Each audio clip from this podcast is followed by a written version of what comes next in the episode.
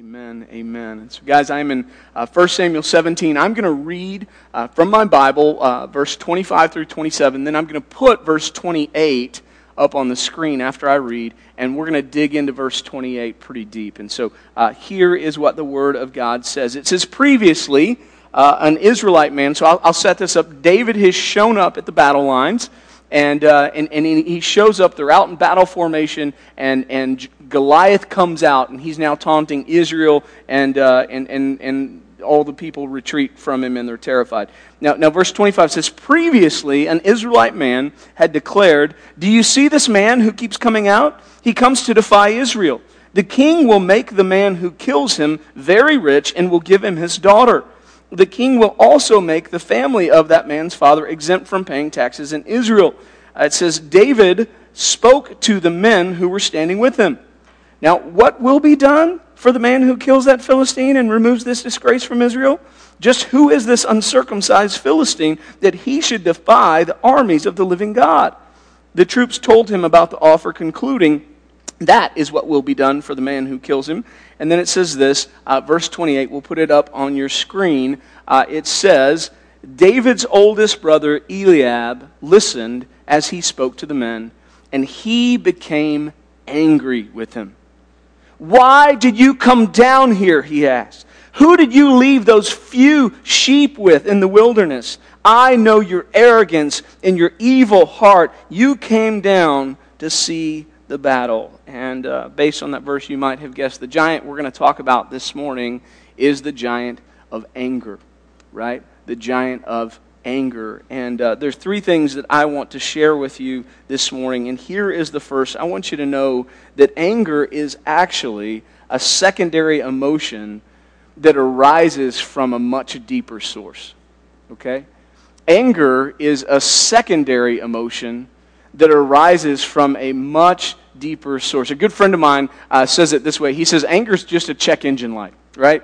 And, and, and anger, if, if, if you're showing a lot of anger, it, it's just showing you there's something else going on under the hood that you need to be concerned about. And so let's dig in, and I want to start with a question. And here's my question. Is what David's doing here really that egregious?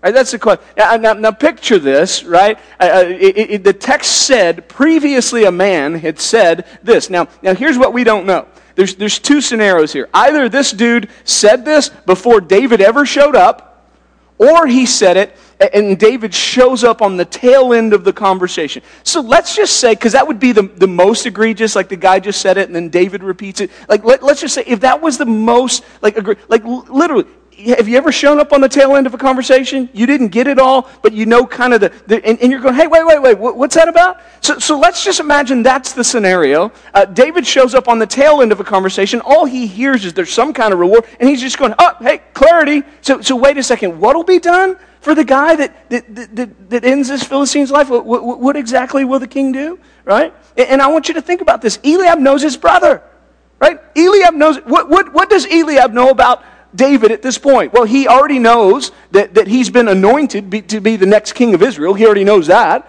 right? He, he knows that his little brother is fearless.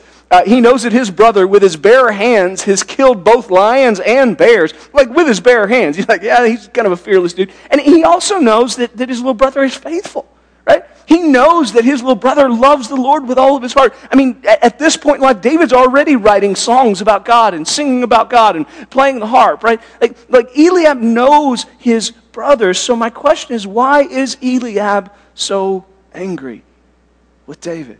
Why is he so angry? Now, by the way, when we um, use the phrase angry this morning, uh, I, I'm not talking about natural anger.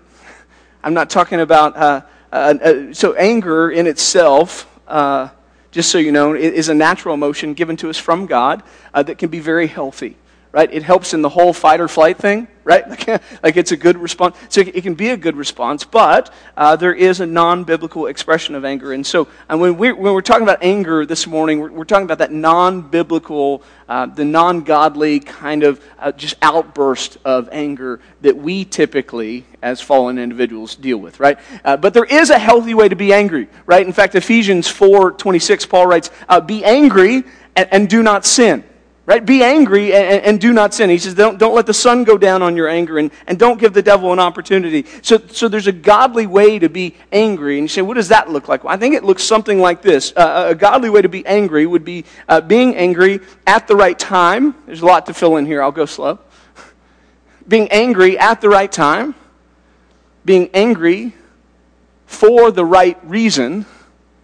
Right? Being angry to the right degree. This far and no more, right? And, and and being angry in the right way, right? It's being it's a godly way to be angry at the right time, for the right reason, to the right degree, and in the right way.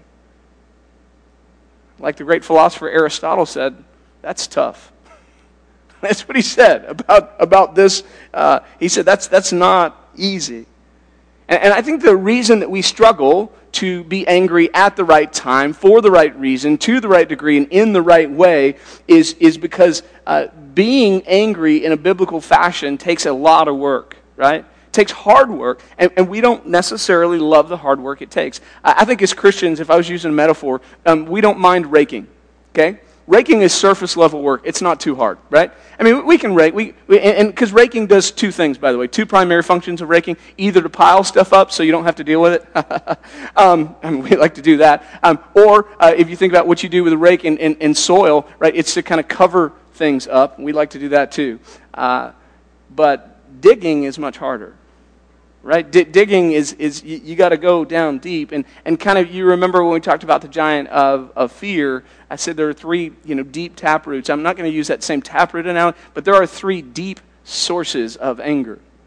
See, most of what we identify is kind of surface level stuff. We're like, well, you know what? Those self checkouts just make me so angry. I hate that. I hate that. By the way, if you're one of those people, they now have it at Costco, which I think is the dumbest place ever, okay? I don't mind Walmart, but Costco, everything is massive, right? I mean, my cart, I don't know how you go to Costco. I'm like, I can't even fit that onto a scanner by myself, right? But anyway, it's fine, it's fine. So maybe that's it. Maybe it's traffic. Maybe it's somebody that cuts you off. Maybe it, it's, I mean, you name it. We have this whole list of things that make us angry. I hate waiting in lines. I don't like I don't like the traffic lights going through Mainer. Well, guess what? They're coming to Elgin. Uh, and uh, like whatever it is, right? Whatever it is. So we, we, we identify the surface. But the truth is the stuff that makes you angry on the surface, there's always a much deeper cause. There's a much deeper root. And so Dallas Willard, in his book Divine Conspiracy, he actually he gives us three deep uh, sources of anger. And here's the first. Uh, he calls it wounded ego. Right? First source of, of my anger, deep source of my anger is a wounded ego. Right? Uh, I have been, my ego has been hurt or damaged or scarred at some point in my life, and I have carried it along with me.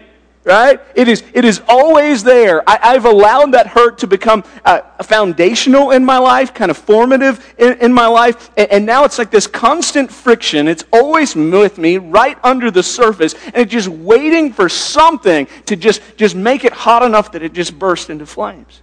Right? It's this, this wounded ego that I possess, and so maybe that's uh, something that your parents said to you when you were growing up. Right? Well, my dad always said blah, blah, blah. And, and, and man, that has stuck with you. That, that's become this identifier for your for your life. Maybe uh, it, it's that you were uh, you felt like you were abandoned. So you you always have this sense of abandonment, always this fear, uh, and, and and it makes you mad, right? That that other people don't see you, or that they don't care about you, or they don't they don't identify with you. Maybe uh, maybe you're made fun of, right? For for one reason or another, and and whatever it was that they said, I mean that that is stuck with you. And so if anybody even like. like intimates that that could get like, oh, it's just boom, and there's a flame. That anger, there's this outburst. And so so uh, the first source of, of that deep anger, wounded ego. The second source is a, is a thwarted will, right? A thwarted will. Uh, that, that basically, you, you're not getting your way. Right? I'm not getting my way. And of course, there's a huge level of pride in that, uh, that I, I deserve to get my way, or, or, or I, I know what's what's best kind of thing. Um, but, but listen to me, here's the crazy thing. This could be masked as a desire for justice, because we're sinful people. Right? We're like, I, I no, no, no, no, I just want what's right. Well, for me, I, I want what's right, right? I just want I want justice, even though uh, the Bible says that the whole world has gone wrong. And, and this is often the occasion for our outbursts, right? Think about this. Something or someone, including God, obstructs what I want to happen. It makes me angry. If you're keeping up with your Bible reading plans with us, which are down here, by the way, this week we read First Samuel fifteen through twenty. And we see that in the life of Saul, don't we? Right? Saul is so angry at David. He tries to kill him on three occasions in our, in our five chapters we read this week. And why? Why? Because God has obstructed what Saul wants done. Right? And he sees David now as an enemy. Right? And we, we do the same thing, that, that thwarted will. Someone has gotten in the way of what I want. Someone has gotten in the way of what I have put my hope in. And that really is the key. That's where all the, the passion comes from, is we have misplaced our hope. And man, when someone gets in the way of what you hope for, whew, it can get ugly quick, right? So there's three sources of our anger, deep sources of our anger: a wounded ego, a thwarted will, and the last one, uh, unmet expectations. Unmet expectations. Uh, one of the first sessions that I do when I do marriage counseling is we talk about what do you expect out of marriage. And I, it's so fun, y'all. Uh, and, and we talk about family history. And you have to, right? Because most of us, like, we got married, we didn't have that. And you get married and you're like, well, my, my mom did all the laundry and did all the cooking and did all the cleaning. And my dad, you know, just got to come home and put his feet up and have a beer and watch T V. And, like, you're like, nope, right? Well, I, we got married and I, I, I just assumed that every single night she was going to be in the mood. I'm like, what? It, what world do you live in, man? Like, we, we, we got to talk. We have unmet expectations, and, and we get frustrated. Frustration's another word for being angry, right? So unmet expectations, we, we, we think uh, that somebody is, is not acting the way that I expected them to. They're, they're not acting the way that maybe even they promised to, or, or the way that they said, or they're not acting in the position that, that I have expectations of the position they're in. And they're not acting the way that I expect someone in that position would, either a pastor or a husband or a wife or, a, I mean, you name it. So, some official, oh, well, that's not how a president should behave, or that's not how, a, I mean, and, and so we, we get anger, right? And it creates this frustration that, that hear me, and here's the scary one. I, I think here with this one, it's not just, it, because it's a, a, a, a deep-seated frustration, it can actually lead to a whole disposition. Where where where we're literally we are so uh, we, we we we change and we just expect people to fail us, right? And so we're we're so tainted when we look at the world. If, if you get on social media, y'all, this is it, right? This is it on social media right now. And and so I'm just telling you these, these three deep places uh, where. Uh, where anger actually comes from. We think it's the surface level. It's really the deep down stuff. And so so let's let's just go back to our text. So let's look at, and by the way, here's the scary part. Occasionally in life, there will be something that touches on all three of those nerves. I call it the perfect storm of anger. All right? You're going to get an anger tsunami here. And and so look at Eliab. Why is Eliab so mad at David? Go back to our question where we started. Why is Eliab so mad? Do we see any of this in his life? I don't know. Let's see. Uh, let, let's see. Uh, wounded ego. Yep. Right? I, I mean, I mean, the prophet shows up, sees Eliab like, that's got to be the king. And God's like, nope, not him. He got passed over to be the king of Israel. Yeah, he's wounded. His little brother gets picked, right? What, what, what about what about the uh, thwarted will? Well, do you do you think he really wants to serve his brother someday? I, I mean, you, you you you think that, like, he's like, yeah, I'm just so down with this little kid being the one that's always going to be the hero, that's going to be the rescuer, right? Right. So he's got this. This is not what I had envisioned for my life. My baby brother ruling over me, right? What about unmet expectations? Check, right? Why would God choose David and not me? Why wouldn't my dad stand up for me? Right? Even, even unmet expectations of his own life, of himself. He's been standing there for forty days and he doesn't have the courage to run into battle. He's probably even frustrated with himself, right? Perfect storm for this outburst of anger, for being uh, so mean to his brother. So that's, that's the first thing, guys. I want you to know I want you to know that anger is a secondary emotion. It rises from a much deeper source. Second thing I want you to know this morning is that anger is deceptive, and it makes us feel empowered while it's secretly enslaving us. All right? Anger is deceptive. It makes us feel empowered, but it's actually secretly enslaving us. And and, and so uh, this is, for, in, in my book, this is this is one of the worst things about anger. Is is that it makes us feel like we're in control when the truth is it, it's learning how to actually control us. and uh, and I'll I'll just walk you through that for a second, right? So so so walk walk through this with me. So we've been hurt, right? Somebody's hurt us uh, deeply, badly, um, and and so we're angry, we're mad, and so uh, we what do we do? What do we do? We get back, right? We say, you know what? That person is not deserving of me.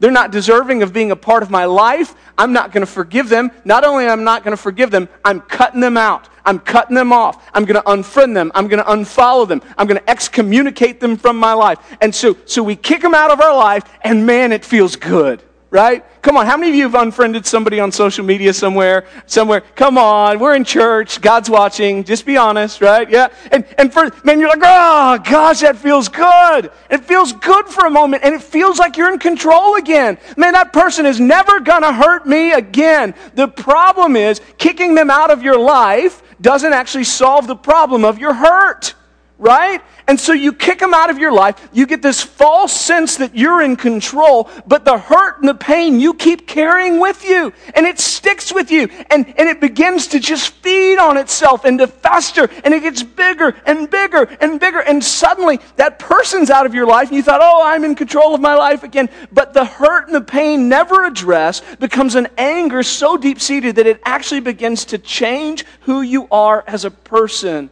It's in control of you. There's, there's this uh, book I read with my kids. I've shared this with you before. It's totally out of print. I think it was called Kingdom Tales. Uh, it was this great allegory of, of, of just life and, and, and God and creation. And, uh, and and one of the rules in, in this book was that you couldn't play with dragon eggs, right?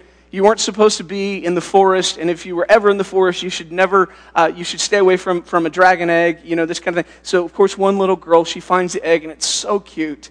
And she just keeps the egg, and, and the egg hatches, and it's this baby dragon. It's the, it's the cutest little dragon. She's just, oh, my gosh, my friend. And the dra- dragon is just so cute. And so she fed it, and it just got bigger and bigger and bigger, and then one day it burned down her house and almost killed her.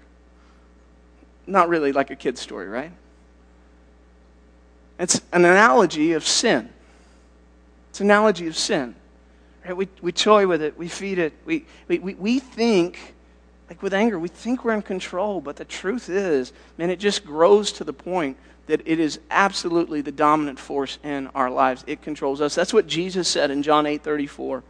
He says, truly, I tell you, everyone who commits sin actually is a slave to sin. Right? Sin, sin, sin won't allow you to control it. That's not how it works. Sin controls you. That's always how it works. That's what anger does as well, right? Okay. So, ungodly anger, it deceives us. It makes us think that we're in control.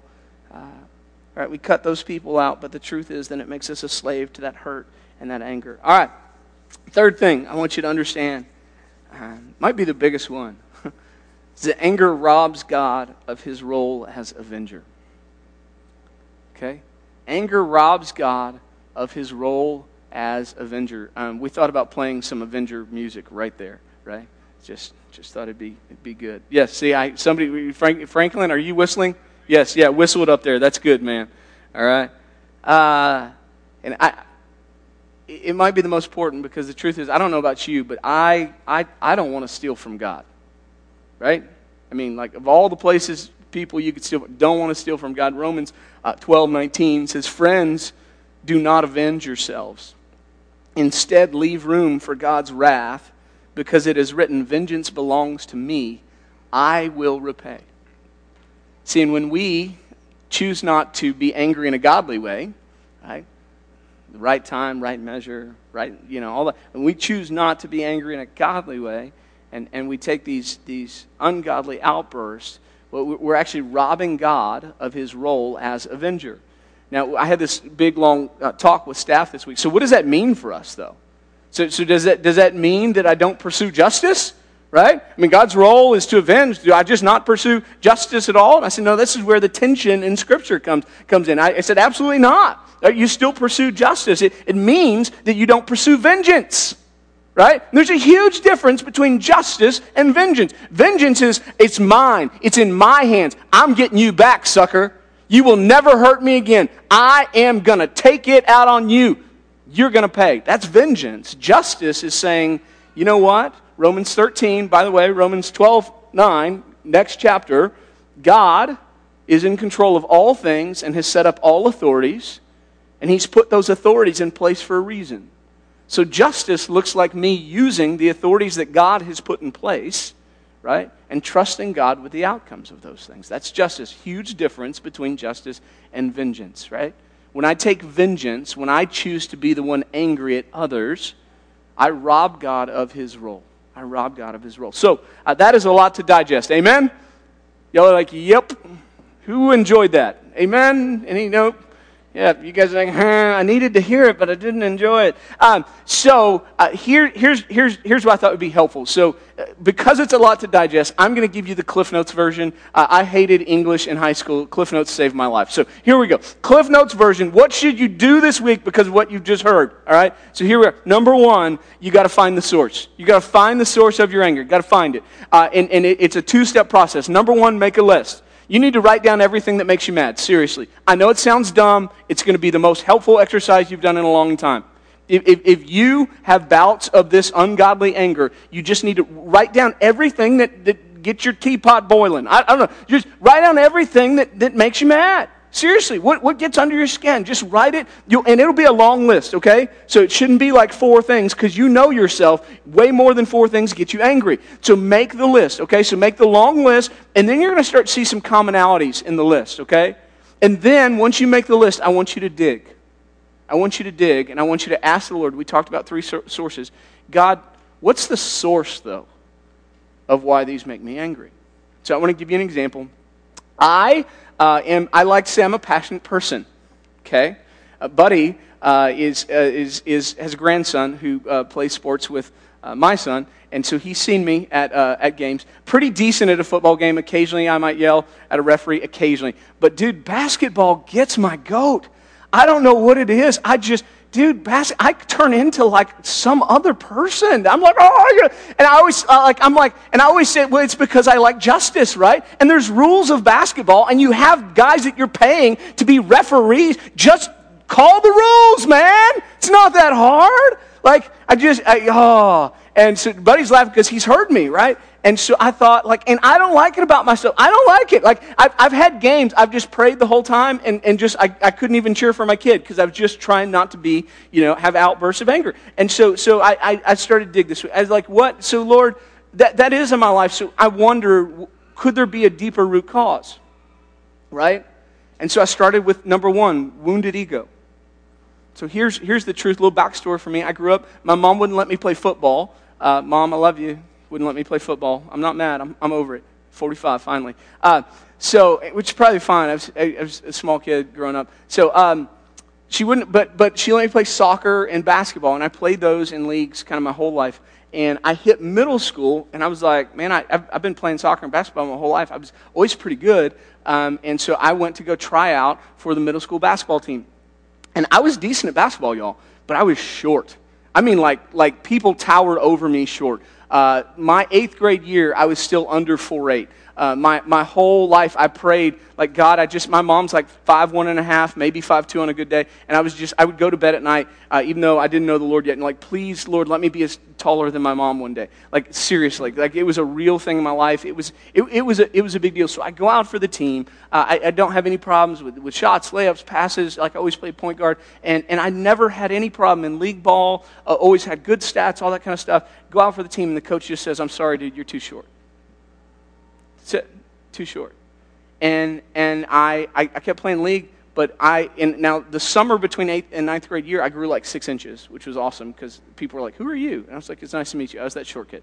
Uh, and uh, it was great. But but I but here's the deal. I never had the courage to go out for basketball again, right? And so like I started thinking this week, like, oh, I wonder if part of the reason I get so angry at basketball is because I have a wounded ego from the coach that told me I was too short. And I walked around with that for a long time. And I still, like, to this day, like, you know, now all of my boys are taller than me, and I'm trying to own it a little more. And so, like, when I cook, I'm like, hey, dude, reach that. I'm not even going for it. Like, I'm not, I'm not, just get over here and do that. So, but but anyway, so, like, that's an example. Now, I want to be honest with you. That wasn't a fun experience for me this week. It wasn't fun to go, you know what, this could actually come from, like, a traumatic experience in my life. But it helps me identify it, and I go, okay, you know what, I can probably do better than that, right? I can probably do better than that. So, uh, find the source. All right, two, Uh, remember your own failures and need for forgiveness. Remember your own failures and need for forgiveness, right? Uh, listen, the worst thing that someone else could do to you, you have already done to God. Can I say that again? The worst thing that someone else could ever do to you, you have already done to God. Like, that's the truth. And man, we could go down really dark paths with that. But but man, I, I went through all those dark paths. Like, what is the worst thing somebody could do to me? I thought about my kids. And I thought, wait a second, what about God's son? Right? I, I did that. Right? I did that. And, and so I just, just listen, we, we all need forgiveness. And, and that person, that thing, that system, whatever it is, it's just like broken people, man. Broken people. I'm a broken person. God has forgiven me. Uh, I need to forgive others, right? Uh, third thing, we need to trust God to keep his word, okay? Uh, God doesn't need you to avenge him. Doesn't, right? He doesn't.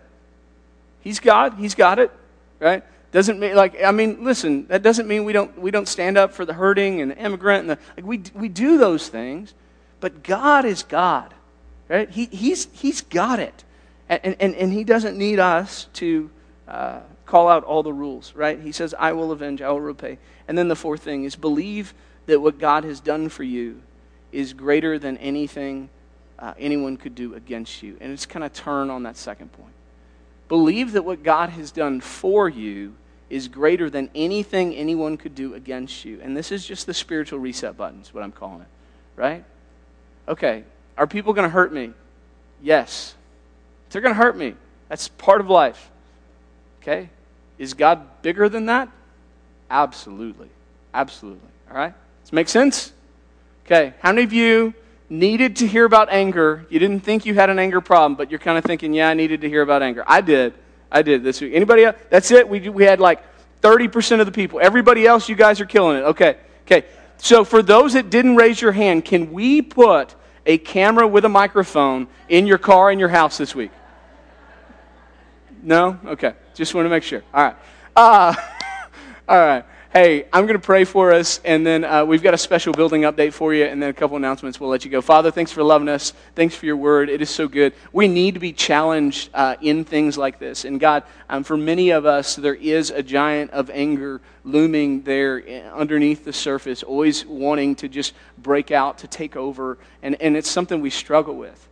And, and God, it, it, it's something I, I want to remind everyone, uh, Lord, it is something you've already defeated.